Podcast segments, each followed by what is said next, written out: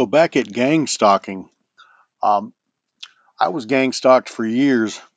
Um, not sure it was because of my drug use, my alcohol, whatever it was.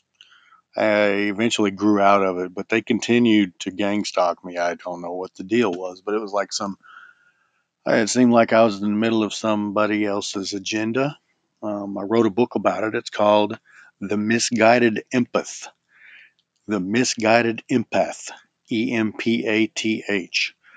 Um, I also wrote another book called Of Hell and Hypocrites Short Stories of Sarcasm and Controversy.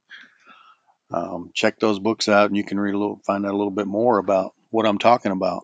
This is real. People who haven't been anywhere or been into anything don't really probably know about it, but um, it's an interesting subject that people will follow uh, someone who leads them on a trail of deceit um, for probably a buck, you know.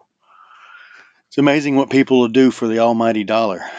It's crazy. But uh, anyway, uh, I'm still uh, experimenting with this and um, have a nice day. Thank you very much.